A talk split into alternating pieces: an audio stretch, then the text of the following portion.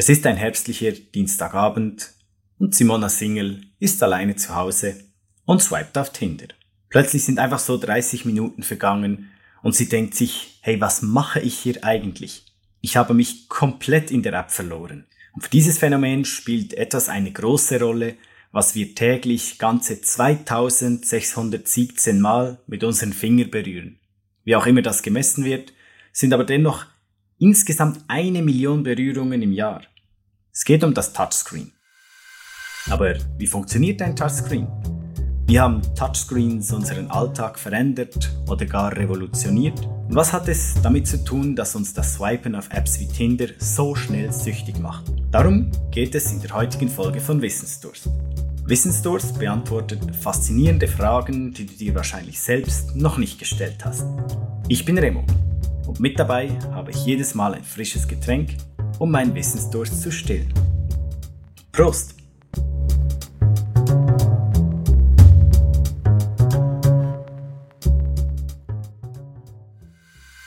Beim heutigen Getränk, da kann man schon eine Zutat verraten. Das ist eine sehr unterschätzte Beilage für ein Getränk zum Mischen, nämlich das Mineralwasser.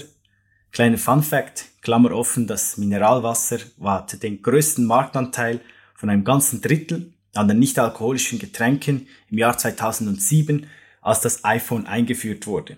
Das iPhone, das gilt ja in Bezug auf Touchscreens so als die Einführung, wo das Touchscreen massentauglich gemacht hat.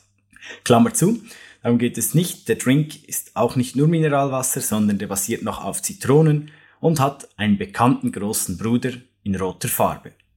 Dieser bekannte große Bruder wird gerne an einem heißen Tag im Sommer genossen. Was für ein Getränk es sich handelt, erfährst du am Ende der Folge.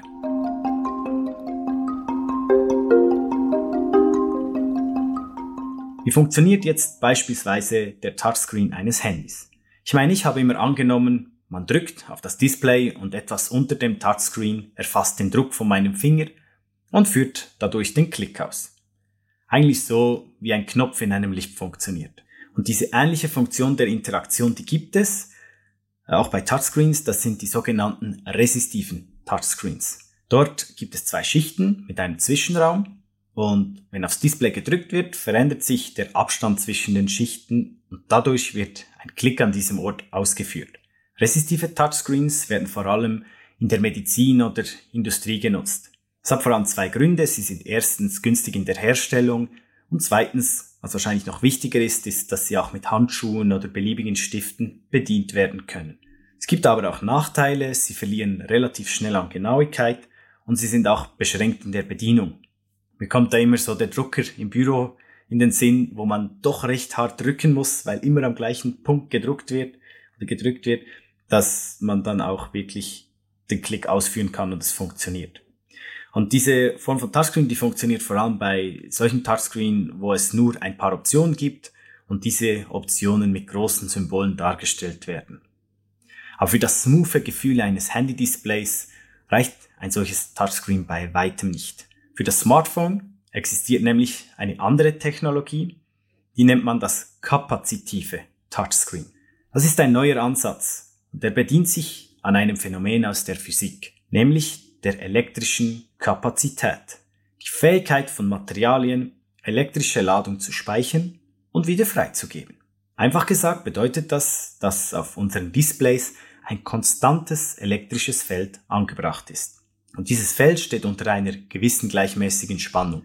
Und jetzt ist dieses Feld, genauso wie unsere Finger, leitfähig. Und wenn mein Finger das Display berührt, dann wird die Spannung vom Display umgeleitet und das elektrische Feld darauf wird unterbrochen.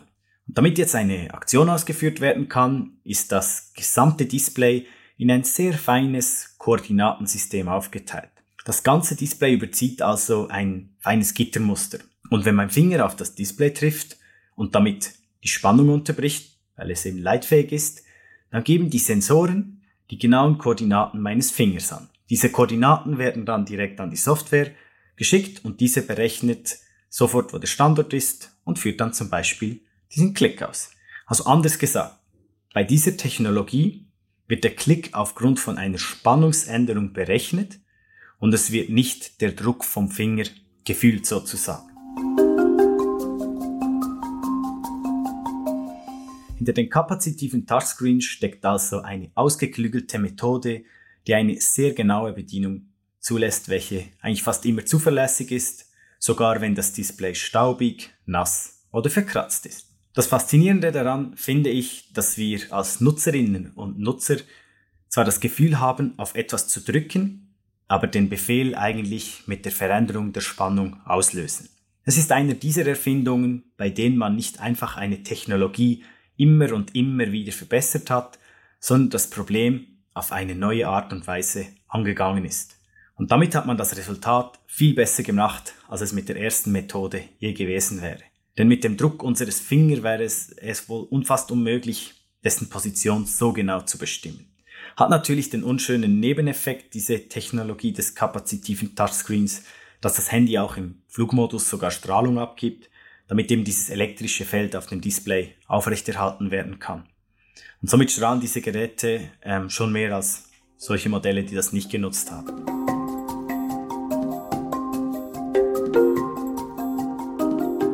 Welches Problem hat jetzt die Einführung von Touchscreens generell eigentlich gelöst?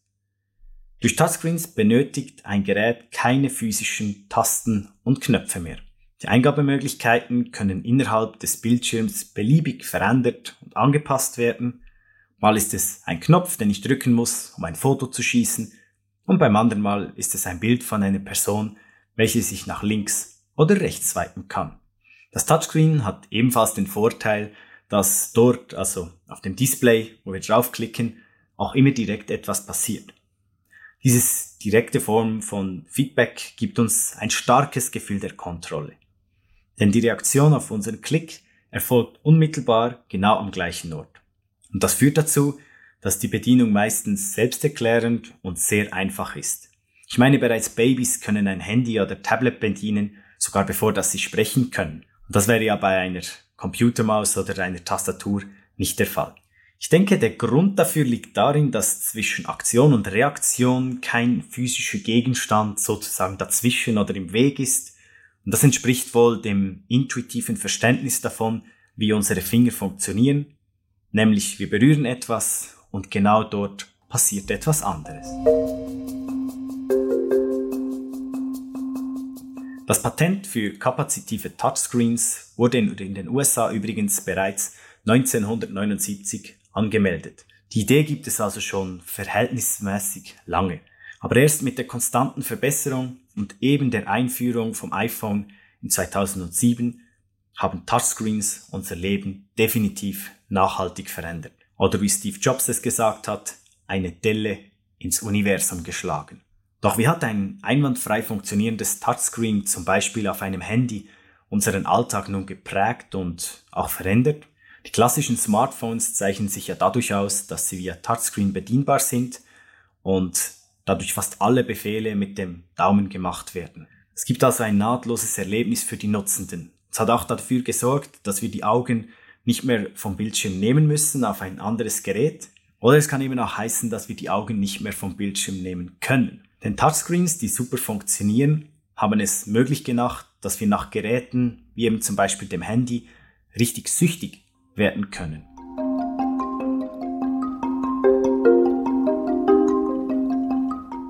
Dabei sind wir wieder bei Simona Singel, welche sich nach 30 Minuten Swipen auf Tinder plötzlich an den Kopf fasst und dann wirklich fragt, hey, was mache ich hier eigentlich? Studien haben das Phänomen Tinder untersucht und dabei herausgefunden, dass das Verhalten von Simona Single durch das psychologische Prinzip der variablen Belohnung erklärt werden kann. Wenn also zwei Personen sich gegenseitig liken, gibt es einen Match. Und wenn wir den Match sehen, löst dieser in uns das Glückshormon Dopamin aus. Wir haben also das gleiche Gefühl, wie wenn wir etwas Leckeres essen oder trinken oder wenn wir ein Ziel erreicht haben. Es gibt eine kurze Bestätigung oder einen kleinen Kick. Ein super Gefühl. Soweit ist das auch noch nichts Spezielles, weil bei einem Match könnte man auch sagen, dass man ein Ziel erreicht hat. Wir gefallen jemanden, der oder die uns auch gefällt. Doch es passiert ganz schnell und unser Gehirn beginnt damit, das Swipen mit dem Glücksgefühl von einem Match zu verbinden. Und plötzlich benötigt es für das Glücksgefühl gar keinen Match mehr. Denn bereits das Swipen, also die Erwartung an den Match sorgt für einen Kick. Und weil uns Dopamin eben so gut fühlen lässt, schreit das Gehirn förmlich danach, immer und immer weiter zu swipen, damit noch mehr Dopamin ausgeschüttet wird und wir uns noch besser fühlen. Hier kommt sicherlich auch noch hinzu, dass Tinder eine schier unendliche Auswahl an datewilligen Singles bietet. Es könnte also immer jemand noch Besseres kommen als die Person, welche wir bereits gematcht haben. Und das alles nur einen einfachen Swipe davon entfernt. Das ist nur eines von vielen Beispielen, wo das Touchscreen die Bedienung des Apps so einfach gemacht hat, dass wir das empfundene Glück direkt mit dem Handy oder eben dem Touchscreen verbinden. Und das macht süchtig. Den Herstellern von Handys und Apps kommt es natürlich gelegen, dass wir ihre Produkte immer mehr benutzen wollen. Unsere Aufmerksamkeit ist ihr Gewinn. Deshalb werden gerade die Social Apps ja regelrecht darauf getrimmt, dass sie möglichst süchtig machen.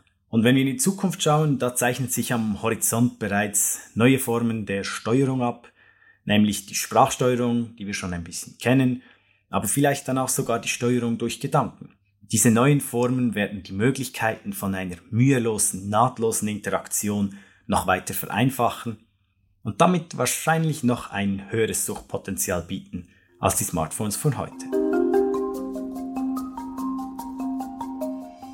Was bedeutet das jetzt für unseren Alltag. Dass die Geräte wie Handys immer besser werden und wir immer abhängiger davon sind, das wird sich, denke ich, in der nahen Zukunft wohl kaum ändern. Das Problem ist dabei aber, dass unser Gehirn nicht dafür gemacht ist, ständig neue Reize zu empfangen. Es wird überstimuliert. Denn unser Gehirn braucht eigentlich immer wieder Pausen und Erholungsphasen. Und in einer Pause eben dann am Handy zu sein, das erholt das Gehirn nicht, ähm, diese Apps schon gar nicht, sondern das Hirn wird dann weiter stimuliert.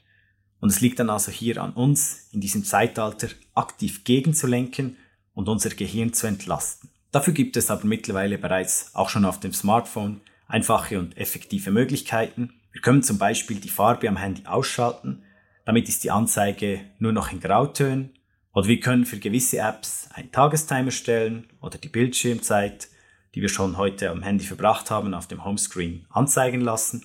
Und am Abend empfiehlt es sich außerdem, einen Blaufilter zu nutzen, weil das blaue Licht vom Handy, das macht uns wach und deswegen können wir schlechter einschlafen. Und natürlich können wir auch alle Benachrichtigungen oder zumindest die meisten ausschalten. Das ist vielleicht der noch etwas einfachere Teil. Wir können natürlich weiter auch gelegentlich Freiräume schaffen oder sollten wir am besten auch, wo wir gar kein Smartphone dabei haben oder dieses zumindest nicht in Greifnähe ist. Mir persönlich gelingt das immer am besten, solche Auszeiten, wenn ich irgendwo in der Natur bin. Damit sind wir bereits bei der Auflösung des heutigen Getränks. Es ist ein Limoncello Spritz, der unterschätzte Bruder vom bekannten Aperol Spritz. Darin enthalten sind, wie schon gesagt, Mineralwasser, dann natürlich Limoncello, Prosecco und Zitronenmelisse. Damit ist mein Wissensdurst gestillt. Ich hoffe deiner auch. Bis zum nächsten Mal.